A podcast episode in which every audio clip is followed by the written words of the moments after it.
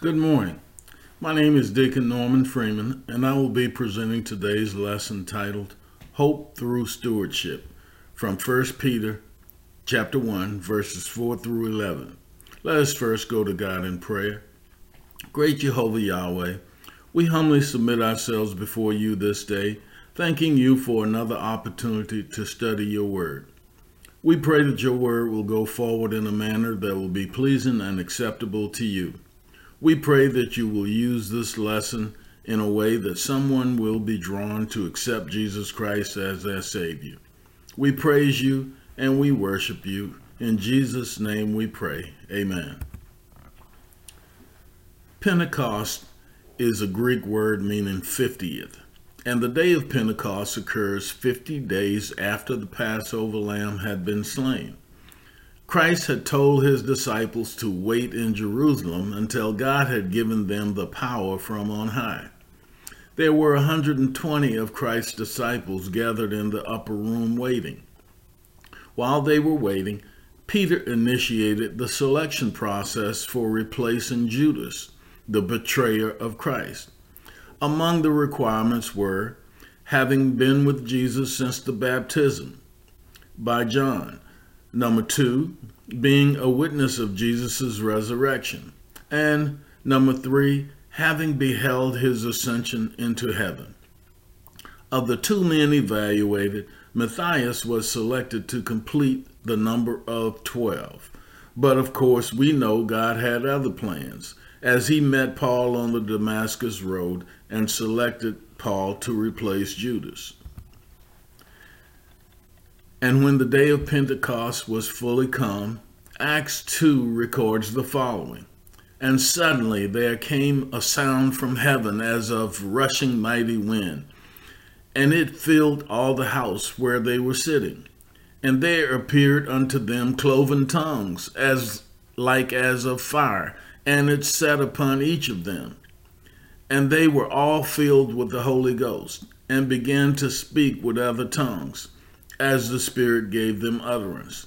Men from every nation on earth were in Jerusalem that day and were amazed when they heard these men speaking in the language they understood.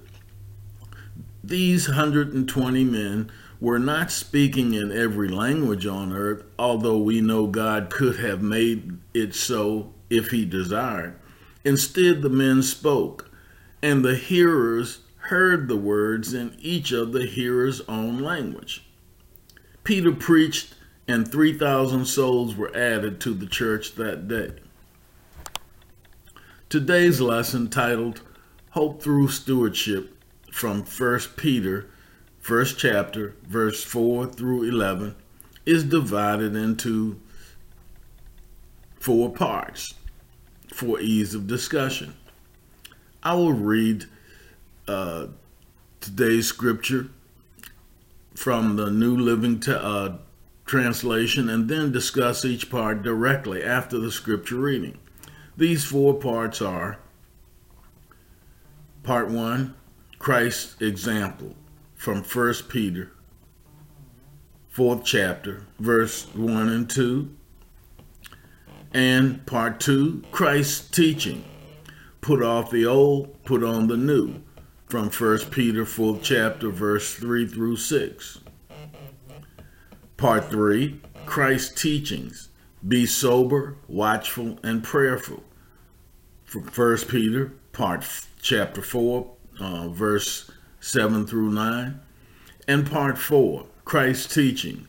Gifts of honor. 1 Peter 4th chapter verse 10 through 11. Scripture for part 1 Christ's example. 1 Peter 4th chapter verse 1 and 2 and verse 1 reads, So then Christ suffered physical pain. You must arm yourselves with the same attitude he had and be ready to suffer too. For if you have suffered physically for Christ, you have finished with sin. You won't spend the rest of your lives chasing your own desires but you will be anxious to do the will of God. Now let's discuss this part one Christ's example. Peter asks his audience to arm themselves with the same attitude as Christ. And the Greek word that was used to describe this means to equip oneself for battle. There should be no compromise with sin because it brings spiritual death. When one faces a deadly enemy, one has to take every necessary action to subdue and overcome the enemy. In 1 Peter 4th chapter verse 1, the statement, whoever suffers in the body is done with sin.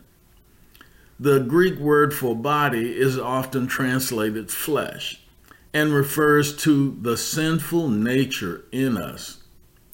If anyone suffers for doing good and still faithfully obeys God in spite of suffering, that person has made a clean break with sin. Paul urges his readers to walk according to the Spirit because life in the Spirit is opposed to life in the flesh. Paul says that his strategy to avoid falling into sin is to bring his body into subjection. Subjection of the body is a prerequisite to a life of sanctification. The resolution to fulfill God's will keeps us away from evil human desires. The person who turns from gratifying evil human desires orients his or her life toward fulfilling what is pleasing to God. Scripture for part two Christ's teaching. Put off the old, put on the new. 1 Peter chapter 4, verses 3 through 6. And verse 3 reads, You have had enough in the past of the evil things that godless people enjoy their immorality and lust, their feastings and drunkenness and wild parties, and their terrible worship of idols. Of course, your former friends are surprised when you no longer plunge into the flood of wild and destructive things they do. So they slander you. But remember that they will have to face God, who stands ready to judge everyone, both the living and the dead. That is why the good news was preached to those who are now dead. So, although they were destined to die like all people, they now live with God in the Spirit. Now, let's discuss part two Christ's teachings. Put off the old, put on the new. The sins here refer to idol worship. The Israelites were enticed by the Moabites to sin through their cultic practices. Baal worship and many other pagan worships included immoral practices. Not only should a Christian shun these sins, but the setting in which these sins happen should be avoided as well the abstention from the idolatry and the immoral behavior brought the fury to of their uh, former friends and in in the early church were portrayed as enemies of the state because they would know would not take part in what was considered as worship of the king. The detractors of the Christians in Asia Minor will not go unpunished. All will be judged by God, both dead and alive. Verse 6 talks about good news was preached to those who are now dead. Who are these who are now dead? They are the Old Testament believers. Jesus' teaching in the parable of Lazarus and the rich man describes this. At their deaths, the souls of the Old Testament believers went immediately into the presence of God.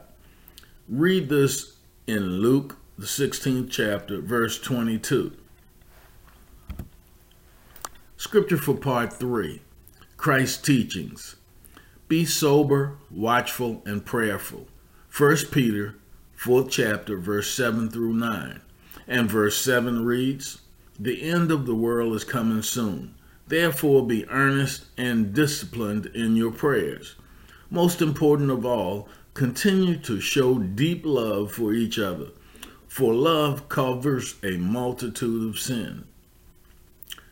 Cheerful, cheerfully share your home with those who need a meal or a place to stay. Now let's discuss part three Christ's teachings. Be sober, watchful, and prayerful. Peter wants his readers to be alert because the end is at hand. The judgment day is getting nearer, and there is a need for Christians to pray. We are admonished to pray without ceasing. We are to love each other with a fervent love. The Christian community needs to express love among its members. Proverbs 10th chapter verse 12 says, Love shall cover the multitude of sins, and this means that believers will forgive and overlook the sins of others. We should strive to live out the second greatest commandment to love our neighbors as ourselves. Matthew 20, the second chapter, verse 39. Love was expressed by offering hospitality to fellow Christians as they traveled accommodations akin to modern hotels were rare. Biblical hospitality consisted of providing shelter and food. Peter urges Christians to exercise hospitality, even though these privileges were sometimes abused. Guidelines were later adopted to prevent abuse. For example, a guest could not stay more than three days at the expense of the host. Scripture for part four Christ's teaching, gifts of honor. 1 Peter chapter 4, verse 10 and 11. And verse 10 reads, God has given each of you a gift from his great variety of spiritual gifts.